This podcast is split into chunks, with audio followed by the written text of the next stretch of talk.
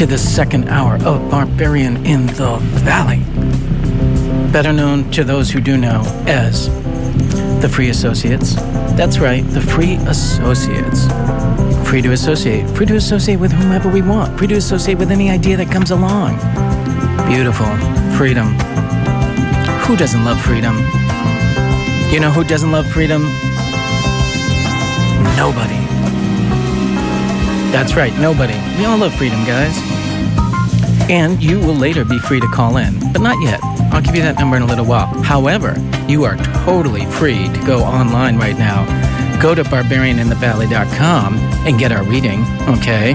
And it's not long, so you can just get it and read it probably in just a couple minutes.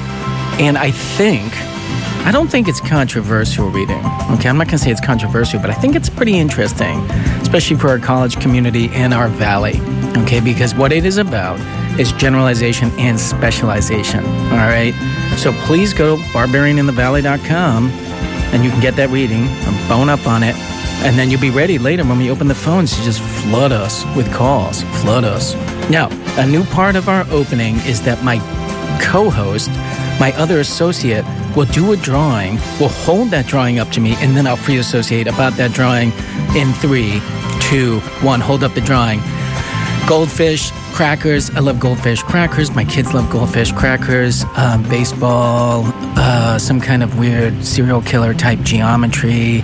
Um, t- um, going fishing in the Connecticut River. I fall off the boat. I get sucked into the undertow. I'm dead. Okay, those are my free associations, and we will put that picture on the website. And then you can pre associate it. Thank you very much. That beautiful drawing beautiful, artistic, aesthetic, uh, strange, and maybe we can ask her what the heck that was. Was by my by Robyn Coady, who's joining I, the BIQ, to have this conversation today about um, it's Epstein's book, and the book is called Range. Okay, so in a minute we're gonna come back and we're gonna talk about that. Now I just want to remind you guys that both hours are podcasted literally everywhere. I mean, as far as I know, space aliens are cruising by, getting on Spotify just to load up this week before they go somewhere else. And a reminder to aliens out there that if you want to invade the Earth, I am going to invite you to do that. Okay, you have the invitation of the BIQ from WMUA Amherst to come invade us and help us fix all these problems. We'll be back in a minute.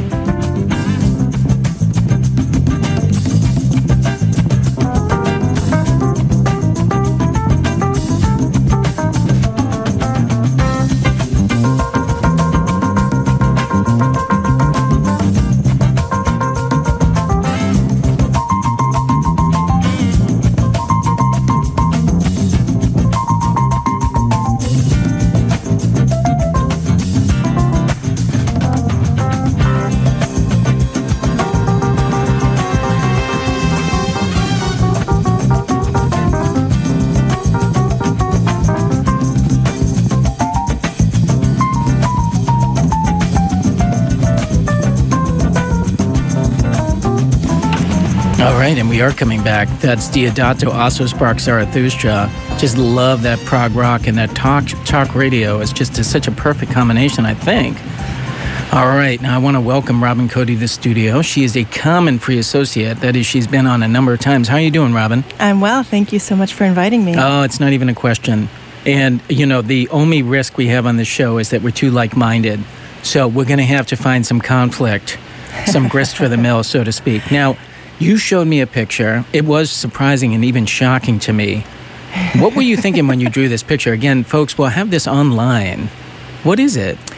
Well, you know, I'm an artist, and Yes. so I'm used to facing the blank page. Mm-hmm. So I really just started with a circle and a line, and Yeah. the line led to another line, and then led to another Ah. shape. And so that's when I started seeing, oh, potentially this could be a hook. And if it's a hook, what's at the end of a hook? Oh, it's Hmm. a fish. And if it's That's strange, though. Fish, then the circle is somebody fishing, and what is somebody fishing where but a baseball hat? And they're both very happy. And I, the strangest Hmm. part about this is that a fish is on the hook, and the fish is smiling Yes. at the fisherman, well, it's also. who is also smiling at the fish. Yeah, there's something else going on here because the fish is also flying above the river, kind of and it's hooked by its tail, not by its mouth.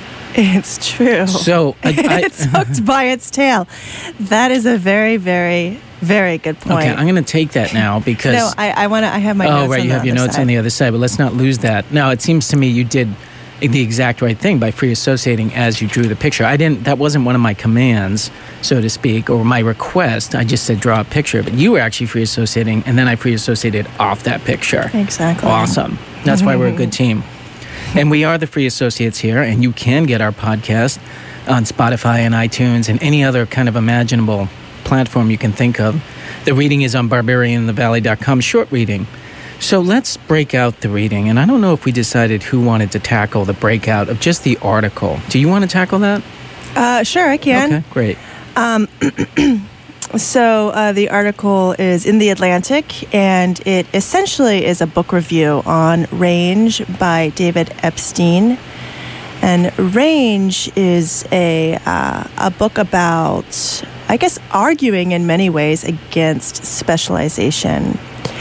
Um, it seems, uh, you know, in his mind, that we as a society have become uh, more and more uh, dedicated and narrow minded when it comes to um, particular areas of expertise, No. and how that can be a real detriment to um, seeing the big picture.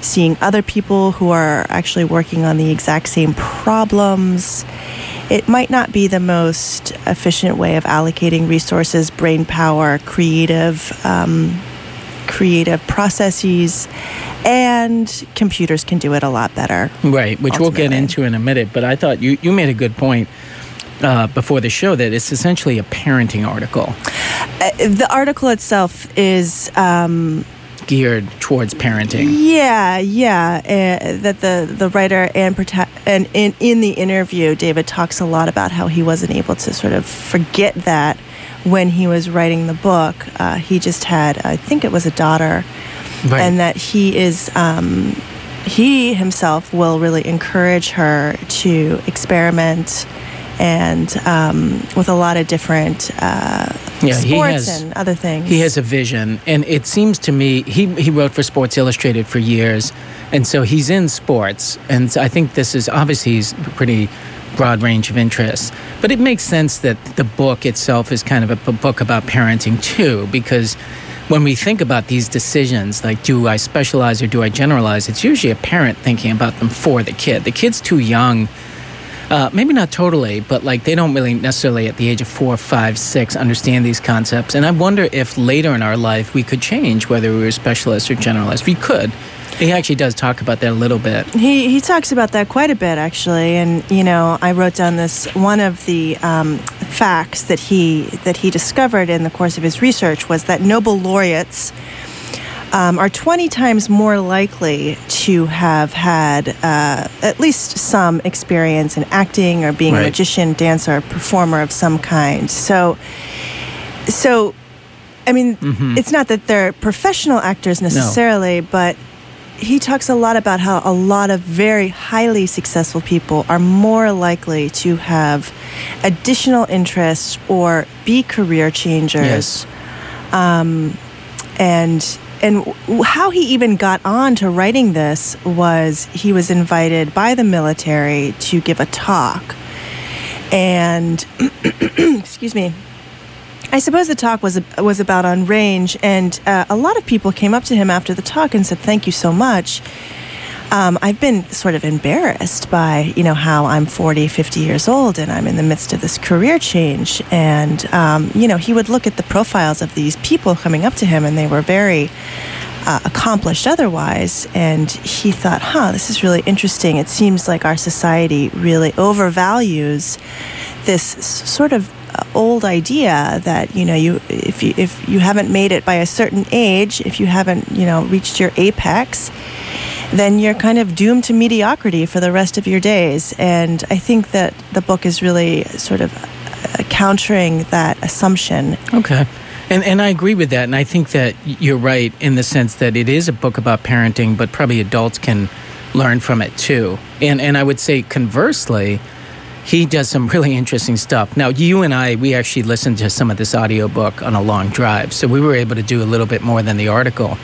Um, and we should talk about some of the examples. But one of the really funny examples was he says he starts talking about how actually people who are specialized can really run into big problems because they're really good at assessing patterns.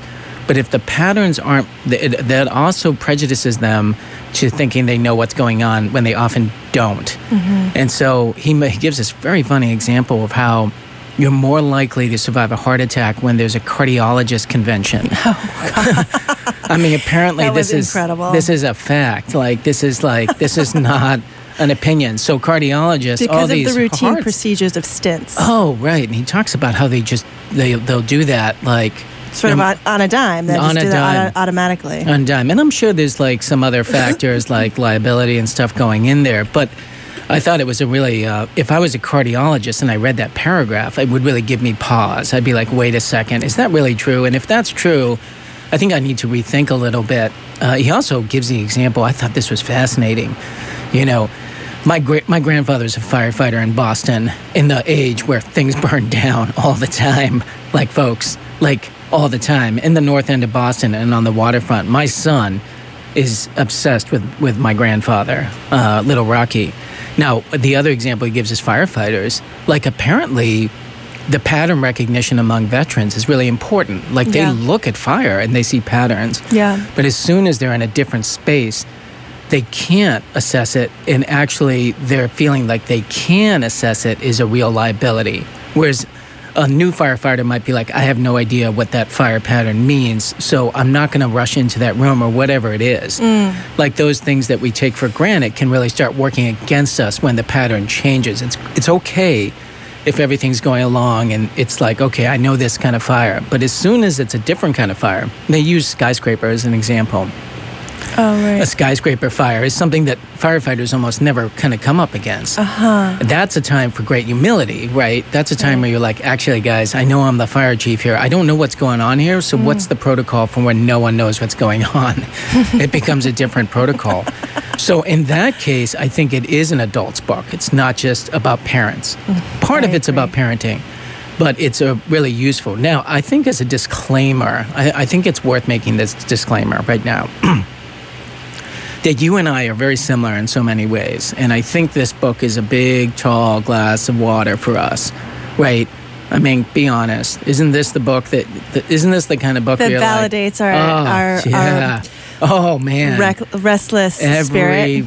every minute of that audiobook just is like a layer of velvet cake on top of all my life choices. Just validating our existence. Oh, just like the because you and I we're, are we're not just generalists. We're like radical generalist. You know, it's it's like part of our DNA that we would just roam around. I mean, I did everything in New York. I did tried every art form. I mean, outside of uh, figure skating, I tried it.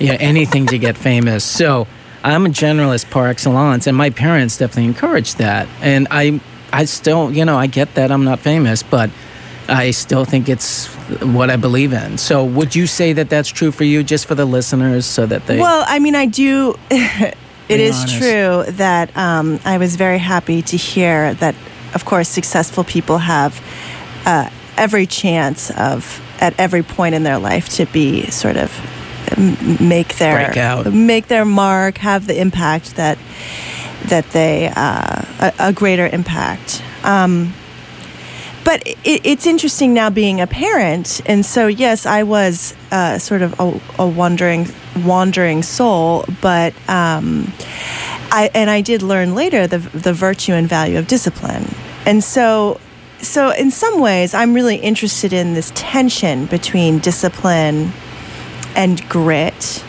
Versus experimentation and sort of following your fancy or following your bliss. So I was really Can you- gro- okay, yeah, go ahead. well, I was really encouraged growing up to follow my bliss. Yeah. And so I did. And I was taken to far corners of the earth and had Mm-hmm. incredible experiences that I'm now have the opportunity to write about. But see, now I'm writing, and that takes a lot of grit, that takes a Mm-hmm. lot of discipline. And so I had to sort of learn that later. And so I'm trying to help our children really develop uh, a muscle to uh, stick with something. And I guess the difference for me in um, helping them learn discipline is not really so that they, ha- you know, have high achievement achievement within that one particular field, like piano, for example, but that they just get sort of accustomed to um, sticking it out, to tolerating discomfort, to be to, to the feeling of being stretched. So that's not something that the book directly addresses. Right. And I kind of would like to come back to that. Like, to me, just so the listening public knows, um, I don't really. But the, my experience was that the book it didn't address this, but the article had a subtitle or an italicized thing, which said "Is grit overrated?" I would like to try to keep that for the second half because Okay, sure. I feel like that is a conversation in of itself. I felt like it was kind of like a bait, bait, clickbait kind of situation. But since having you on the hot seat, wouldn't you agree that you and I are similar? That we love this book and it validates so much of ourselves, or not? Yeah, I don't know how valuable that is to anybody else listening. Um, Well, I think it's just because I think it's time to like give the book a little bit of a run for the money now. I think that we need to be able to critique the book as well. yeah, So let me. Okay. Can I try to start doing that, and then Yeah, and then I'll- you can push back or Sure, join sure, in or something like that. sure. So I guess here's the argument: is and let's lay down his base argument. His base argument is is that pattern recognition has been very useful in the past. That is to say, like being able to recognize what a fire looks like, or being able to play chess. I mean, a big part of the book is about this family that intentionally grows their kids up to be chess champions, and they are. They really get very good. They're not the best in the world, but they're very close to that. They're homeschooled and they're they homeschooled and they're this. well very specialized. And there's three sisters and they rise quite high up. Um, and chess is a lot of pattern recognition. That's like kind of what it is. Um, it's it's it's different than uh, strategy necessarily. There's pattern recognition with chess and then there's strategy and um, when you're playing the computer or when you're playing on these high levels it's like 80% pattern recognition actually and 20% strategy and he actually gives this really interesting example is that after the computer beat uh, whoever it was, that really famous chess player, when he they, he got beat, Kasparov. Kasparov, he did something really cool and he went off and licked his wounds and then said, I want to kind of create a different chess then, which requires different things to go on. And he come- Freestyle. yeah, freestyle chess. And the computer has a hard time keeping up with this freestyle chess because strategy becomes a, like it actually flips. It becomes about 80% strategy and 20% pattern recognition. And so, you know, he uses this as an example basically he's saying, I feel like generalization is the way to go, especially in the future, because anything specialized a robot can do or a computer can do. Like they can do that stuff. They can recognize patterns. And what they can't do is do like kind of like ephemeral strategy. They can't like manage a team with all those emotional. They can't free associate. They can't free associate. Okay, so good. So we're there. Although I wonder, can a computer free associate? Well, I was talking to my friend Chris, and he said, "Don't underestimate machines." So he's really, um, Mm-hmm. Yes. he's very I don't. bullish on uh, on AI, and that's probably a whole other conversation, which we should have a Yes. another segment on it at some point. But um, yeah, I- I, I think that. Well, where were you going? Oh, you're Well, okay, so to- yeah, I was just kind of laying that as a base. But here's the argument against him.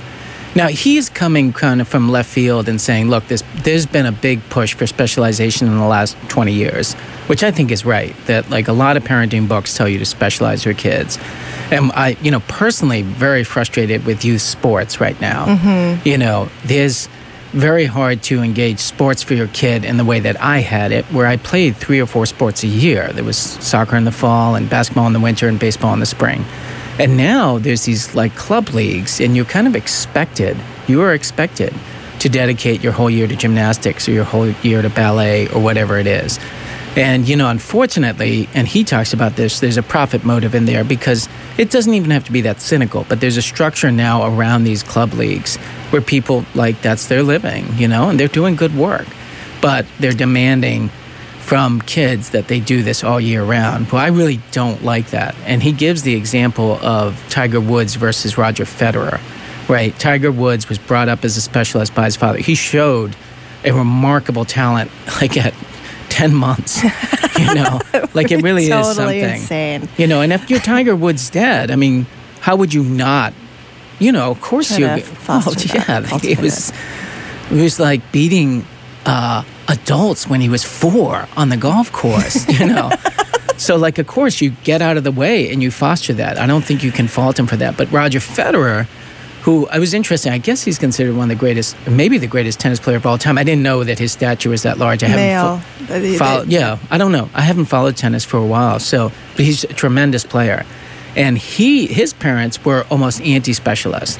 They did not want him to take tennis too seriously. They kept kind of being like, uh, "Don't take that too seriously, Roger." And he did all kinds of stuff, hiking and skiing and basketball, and he came about and really didn't blo- blossom until much later. Okay. college years, I Yeah. think. Even in high school, the, the coach noticed that he had a great ability and wanted to put him with older kids. And Roger said, "No, no, no, I don't. I don't really want to go with the older kids." And he talks also about soccer players. There was a study on soccer players, and he's like some the, the best soccer players in the world blossomed at 20 or something like that. Oh, uh-huh. And they came from unorganized play. Right. He said that. Now, I'm be curious about what other factors are in there, but basically, like sandlot soccer. You Yeah. know, they were not, like, they might have done leagues, but that wasn't the majority of their soccer. The majority of their soccer was out on the sandlot. And I think you could probably say that for basketball, too. Like living in New York, the kids play basketball all the time. You know, in, in Northampton, the kids are always out playing basketball. It's what they do, it's what they live and breathe. Um, I guess that's a specialization of a kind. So he compares these, uh, the Tiger Woods model with the Roger Federer model. Now, we have definitely been living through 20 years of Tiger Woods model. I, I think that it's fair to say that specialization has been on the increase. And to me, as a generalist, I don't resonate with that. I'm not happy with that. And I'm particularly not happy that, like, if uh, Harper or Rockwell want to play baseball now, it's almost like at that age, they don't have another team to play inside of Northampton. They have to go play Easthampton and Longmeadow. Like it's, she's in second grade and like it's almost at that point. Well, that frustrates me. So he's definitely counterpunching here. Like he's hopefully the beginning of a, of a check on that kind of level of specialization. I think the argument against him would be okay, here's the argument. In an affluent society, mm-hmm. in an affluent society, affluent societies become ever more specialized. Okay? They, yeah, they have more competitive. They're more competitive. They have more room for specialization. Like if you're in a impoverished society, there's no baristas there. There's no one perfecting coffee.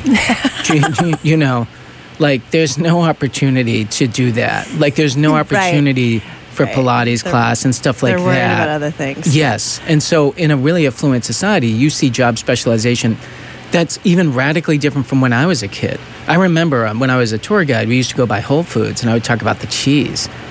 And you know, when when you, you go into Whole Foods, there's two separate cheese rooms. And I say, when I was a kid, there were two kinds of cheeses, regular and unleaded. I mean, things are really different. And the jobs people have are so much more specialized. So I think the argument against what Epstein is saying is, you know what, you're probably right. And I really like what you're saying. But if we continue to be more affluent, the reality is that the society my kids are going to enter is going to be a specialized society.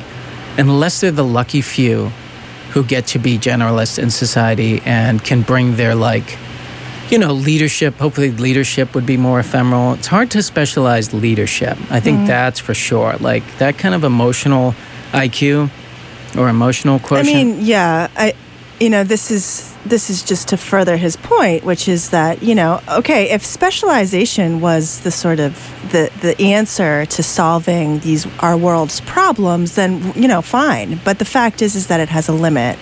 That you know, when you and he talks about cognitive entrenchment, that when you become so narrowly focused, um, yeah, you start making s- n- not really uh, good decisions. You know, we've all been there where we get too myopic in, um, you know, how we're how we're conducting our our lives and the choices around, you know, particular tasks and stuff like that. So, um, I mean, I think what essentially he's saying is is that creativity requires us to have different um, inputs of stimulation and that just sort of the way our brain is uh, functions and develops, it's very healthy to um, be sort of more cro- to cross pollinate more. Um, I was talking to another friend of mine, or actually a cousin, and we were talking about this physicist who had become really stymied in his research. There's a TED talk on it, actually. This this particular Let's TED talk about everything, but yes. yeah. And um, he was he was stuck. Every every road, uh, every every path that his research led down was a dead end. He didn't know what he was doing, and just on a lark, just to kind of release some stress, he took an improv class. And if anyone knows anything about improv, the first thing that they teach you is that it's a yes and uh, Right. it's based on a yes and mindset, so that you reject absolutely nothing, and that your job as a, as an as an improver is to accept whatever is being thrown at you and to make something out of it. And so he started to learn this principle. It's a it's a creative, it's a mindset, right? And so somehow that kind of infiltrated his research, and that led him to uh, push through and develop some kind of eureka moments. Right. And that's that's where this book could be helpful to people who are older. And I have to say as a teacher, I often like put things to sleep a little bit. It's usually because I'm trying to execute something else and like bring something into my teaching, but I do know that there are parts of my like I can get myopic. You know, Uh-huh. I do like I, okay, I have that now.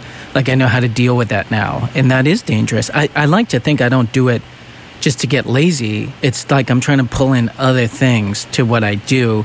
And so, and then every once in a while, I, review my own teaching. I'm like, wait, just this is, I don't think they understand this at all. I see. Like, this is Mm-hmm. actually really confusing, and I need to revisit this. So, and you know, we actually talked a little bit. I don't know if we have time to talk about it, but I do love that boots on the ground thing where it's just like, you know what? Just go and start moving around something else. Oh, I was Mm-hmm. talking about that Russian investor guy. Remember? And You were talking about the power broker guy. well, I was talking Oh, about yeah. uh, Robert Moses, but I was also talking about Hermitage Capital and what, what it is to just like, there's a guy who followed his instincts and just put himself in a place where opportunity could arise. He was not a specialist, but I think that's a really good point. Following your instincts, and so when you become more and more myopic, you uh, maybe that that part of our our self becomes a little dull, a little lax. It's it's like a muscle to really be sort of awake and attuned to um, new stimulus. Um, so it's it's it's it's almost physiological. Yeah, you know, I it's it almost like to be sort of alert and um, available to your instincts is is a physiological thing that I think David Epstein would argue is um, is cultivated through exposing yourself to a diverse range of experiences. Yeah, and it's interesting. We didn't get far enough in the book to know. I'm sure he addresses, you know, because I don't know a lot about golf, but I know that at certain point Tiger Woods' game fell apart and was like it's been like 10 years. Like he just won a Grand Slam Masters or whatever it is. Again, I'm not a golf person, but my guess is that in a later chapter he's like Tiger Woods' game fell apart.